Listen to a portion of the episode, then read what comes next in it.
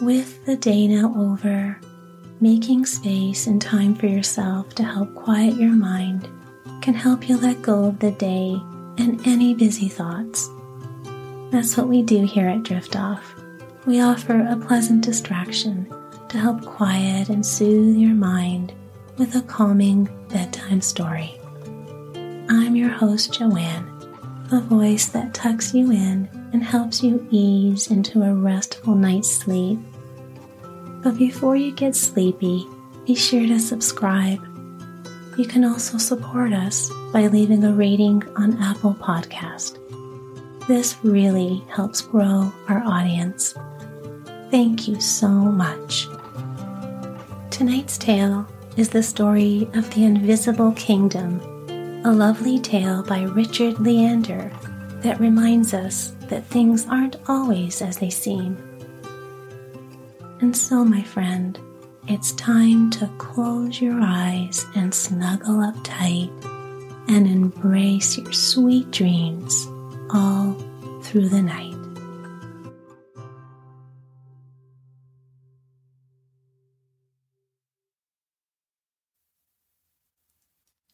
In a little house halfway up the mountainside and about a mile from the other houses of the village, there lived with his old father a young man called George.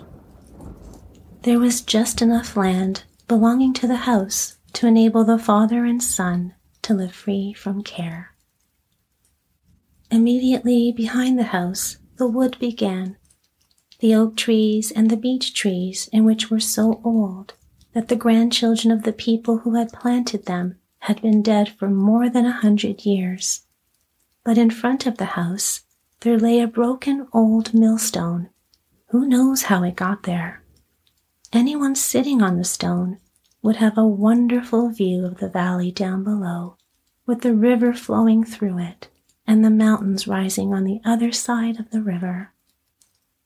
In the evening, when he had finished his work in the fields, George often sat here for hours at a time dreaming, with his elbows on his knees and his head in his hands. And because he cared little for the villagers and went about silent like one who is thinking of all sorts of things, the people nicknamed him George the Dreamer. The older he grew, the more silent he became, and when at last his old father died, and he had buried him under a great old oak tree, he became quite silent. When he sat on the broken millstone, as he did more often than before, and looked down into the lovely valley, and saw how the evening mists came into the valley at one end and slowly climbed the mountains, and how it became darker and darker, until at last the moon and the stars appeared in the sky in their full glory a wonderful feeling came into his heart. The waves of the river began to sing, quite softly at first, but gradually louder until they could be heard quite plainly, and they sang of the mountains down from which they had come, and of the sea to which they wished to go, and of the Nixies who lived far down at the bottom of the river. Then the forest began to rustle quite differently from an ordinary forest, and it used to relate the most wonderful tales. The old oak tree, especially, which stood at his father's grave, knew far more than all the other trees. The stars high up in the sky wanted so much to tumble down into the green forest and the blue water that they twinkled and sparkled as if they could not bear it any longer. But the angels who stand behind the stars held them firmly in their places and said, Stars, stars, don't be foolish. You are much too old to do silly things, many thousand years old and more. Stay quietly in your places. It was truly a wonderful valley, but it was only George the Dreamer who heard and saw all that the people who lived in the valley had not a suspicion of it, for they were quite ordinary people. Now and then they hewed down a huge old tree, cut it up into firewood, and made a high stack, and then they said, Now we shall be able to make our coffee again for some time. In the river they washed their clothes. It was very convenient. And even when the stars sparkled most beautifully, they only said, It will be very cold tonight. Let us hope our potatoes won't freeze. Once George the Dreamer tried to bring them to see differently, but they only laughed at him. They were just quite ordinary people. Now, one day, as he was sitting on the millstone and thinking he was quite alone in the world, he fell asleep. Then he dreamt that he saw, hanging down from the sky, a golden swing which was fastened to two stars by silver ropes. In the swing sat a charming princess who was swinging so high that each time she touched the sky, then the earth, and then the sky again. Each time the swing came near the earth, the princess clapped her hands with joy, and through George the Dreamer arose. But suddenly the ropes broke, and the swing with the princess flew far into the sky, farther and farther, until at last he could see it no longer. Then he woke up, and when he looked around, he saw a great bunch of roses lying beside him on the millstone. The next day he went to sleep again and dreamt the same thing, and when he woke up, the roses were lying on the stone by his side. This happened every day for a whole week. Then George said to himself that some part of the dream must be true because he always dreamt exactly the same thing. So he shut up his house and set out to seek the princess. After he had traveled for many days, he saw in the distance a country where the clouds touched the earth. He hastened towards it, but came on his way to a large forest. Here he suddenly heard fearful groans and cries, and on approaching the place from which they seemed to come, he saw a venerable old man with a silver gray beard lying on the ground. Two horribly ugly, naked fellows were kneeling on him. Then George the Dreamer looked round to see whether he could find some sort of weapon with which to run the two fellows through the body, but he could find nothing. So, in mortal terror, he tore down a huge tree trunk. He had scarcely seized it when it changed in his hands into a mighty halberd. Then he rushed at the two monsters and ran them through the body, and they let go of the old man and ran away howling. Then George lifted the old man up and comforted him and asked him why the two fellows had wanted to choke him. The old man said that he was the king of dreams and had come by mistake into the kingdom of his greatest enemy, the king of realities. The latter, as soon as he noticed this, had sent two of his servants to lie in wait for him and kill him. Have you then done the King of Realities any harm? asked George the Dreamer. God forbid, the old man assured him. He is always very easily provoked. That is his character, and me he hates like poison. But the fellows he sent to strangle you were quite naked.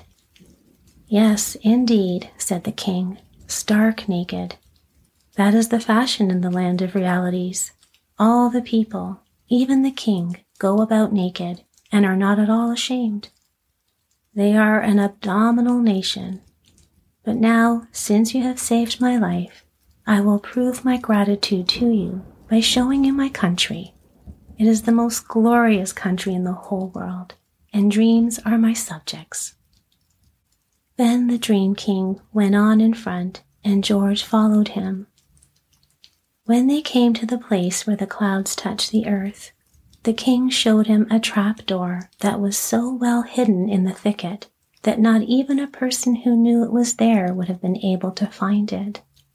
He lifted it up and led his companion down 500 steps into a brightly lighted grotto that stretched for miles in undiminished splendor. It was unspeakably beautiful. There were castles on islands in the midst of large lakes, and the islands floated about like ships. If you wished to go into one of them, all you had to do was to stand on the bank and call out, Little castle, swim to me, that I may get into thee. Then it came to the shore by itself. Farther on were other castles on clouds, floating slowly in the air. But if you said, Float down, little castle in the air, take me up to see thy beauties rare, they slowly floated down. Besides these, there were gardens with flowers which gave out a sweet smell by day and a bright light by night, beautifully tinted birds which told stories, and a host of other wonderful things. George could do nothing but wonder and admire.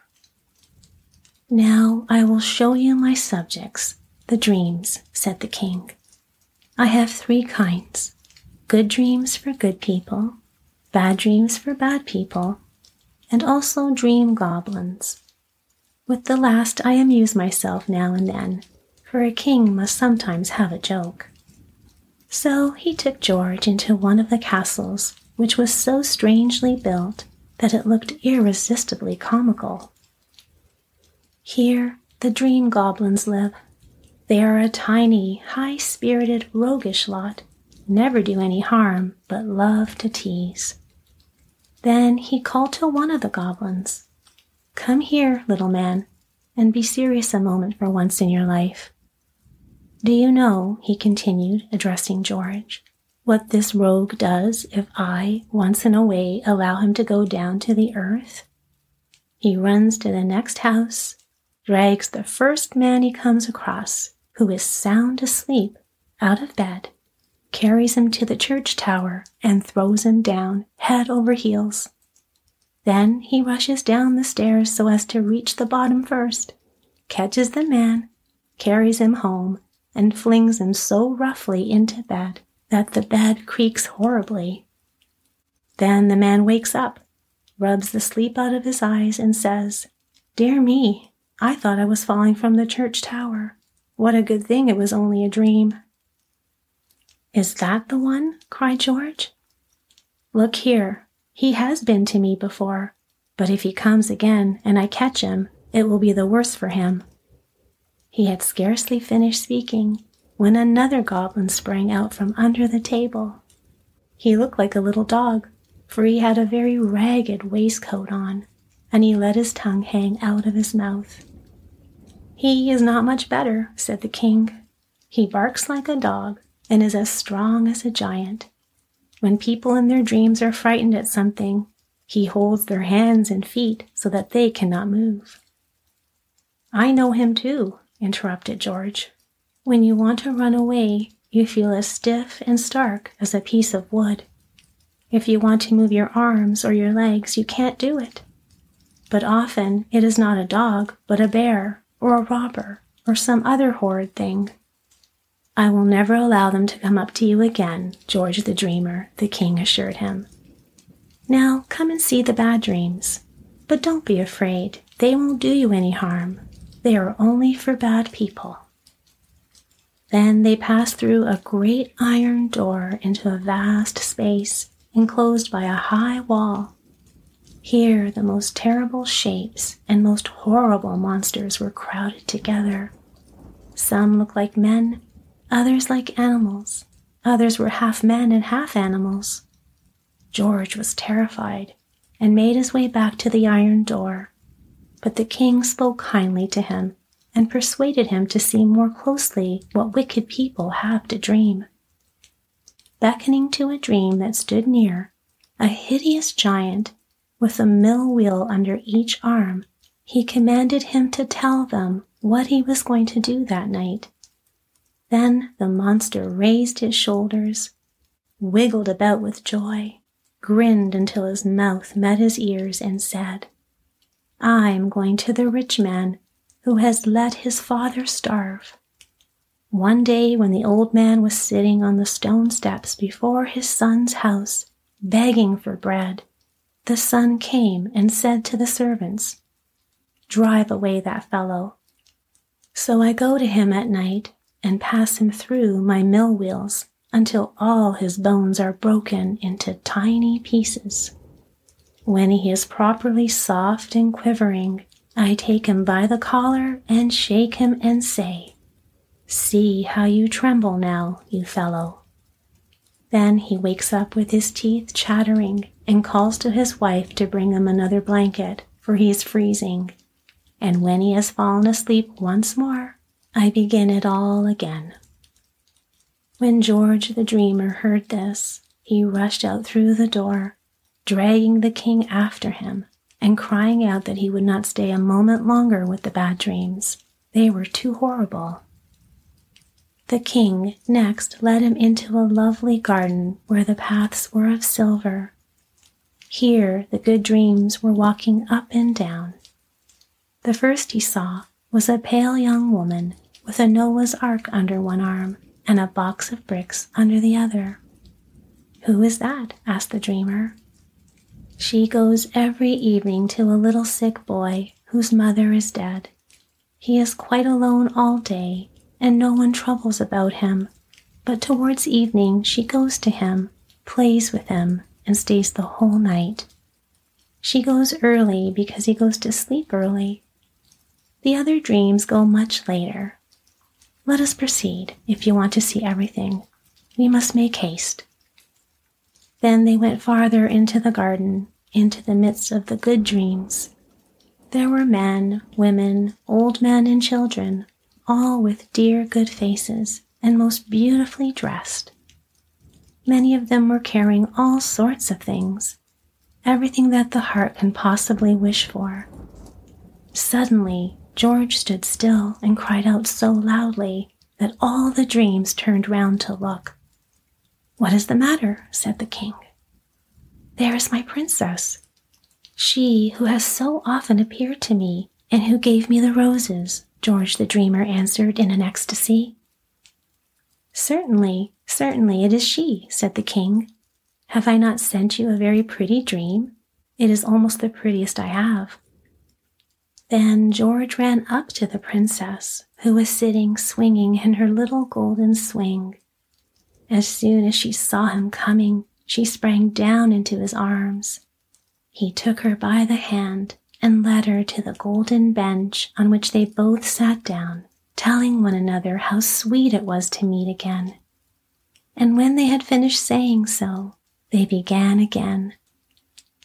The King of Dreams, meanwhile, walked up and down the broad path which goes straight through the garden with his hands behind his back.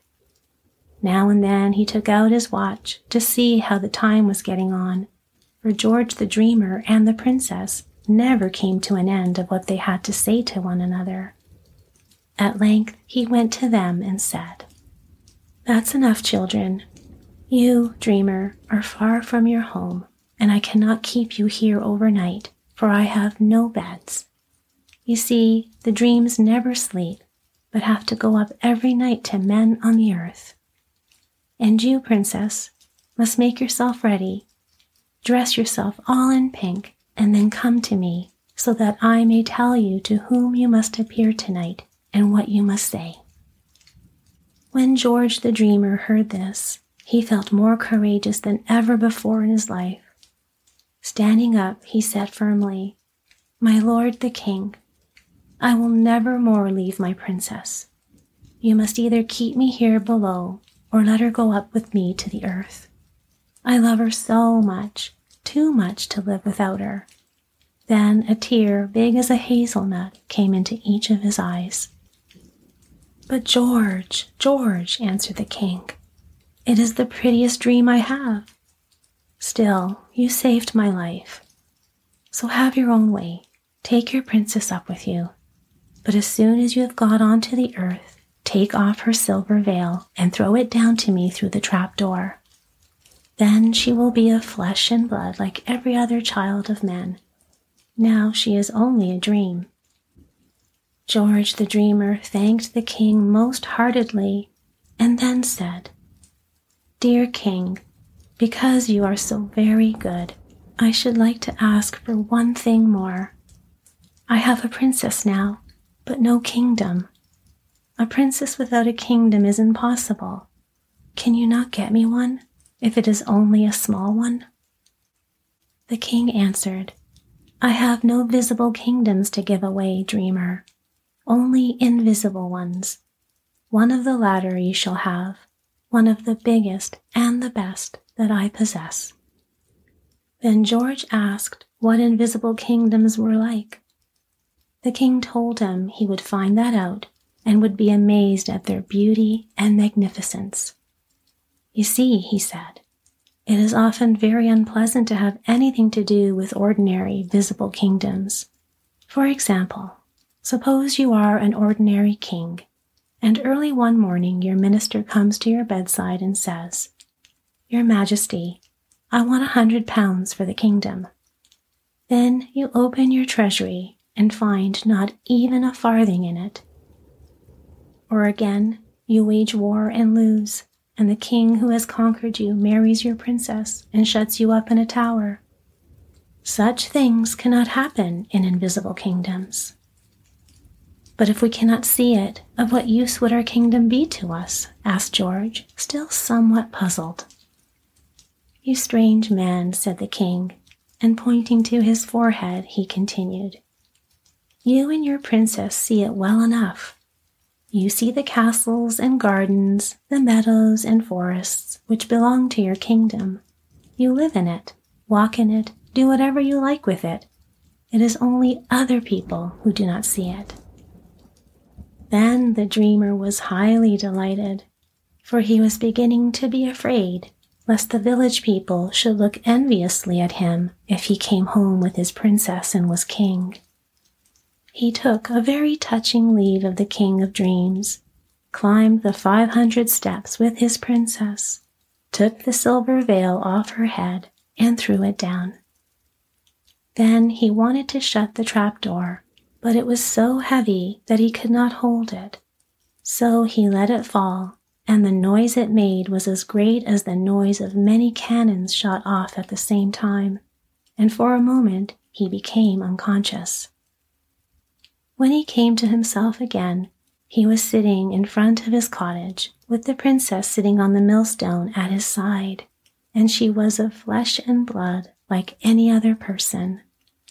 She was holding his hand, stroking it, and saying, You dear, good, silly man, you have not dared tell me how much you love me for such a long time. Have you been very much afraid of me? And the moon rose and illumined the river. The waves beat against the banks, and the forest rustled, but they still sat there and talked. Suddenly it seemed as if a small black cloud was passing over the moon, and all at once something like a large folded shawl fell at their feet. Then the moon stood out again in her full glory. They lifted up the cloth and began to spread it out. But they took a long time over this, for it was very fine and folded many hundred times. When it was quite spread out, it looked like a large map. In the middle was a river, and on both sides were towns, forests, and lakes. Then they noticed that it was a kingdom, and knew that the good Dream King must have sent it down to them from the sky and when they looked at their little cottage, it had become a beautiful castle with glass stairs, marble walls, velvet carpets, and pointed blue tile towers. Then they took hands and went into the castle, where their subjects were already assembled. The servants bowed low, drums and trumpets sounded, and little pages went before them strewing flowers. They were king and queen. The next morning, the news that George the Dreamer had come back and had brought a wife with him ran like wildfire through the village. She is probably very clever, the people said. I saw her early this morning when I went into the forest, said a peasant. She was standing at the door with him. She's nothing special, quite an ordinary person, small and delicate looking, and rather shabbily dressed. What did he see in her? He has nothing, and she probably has nothing. So the stupid people chattered, for they could not see that she was a princess. And in their stupidity, they did not see that the house had changed into a great, wonderful castle. For the kingdom that had come down from the sky for George the Dreamer was an invisible one.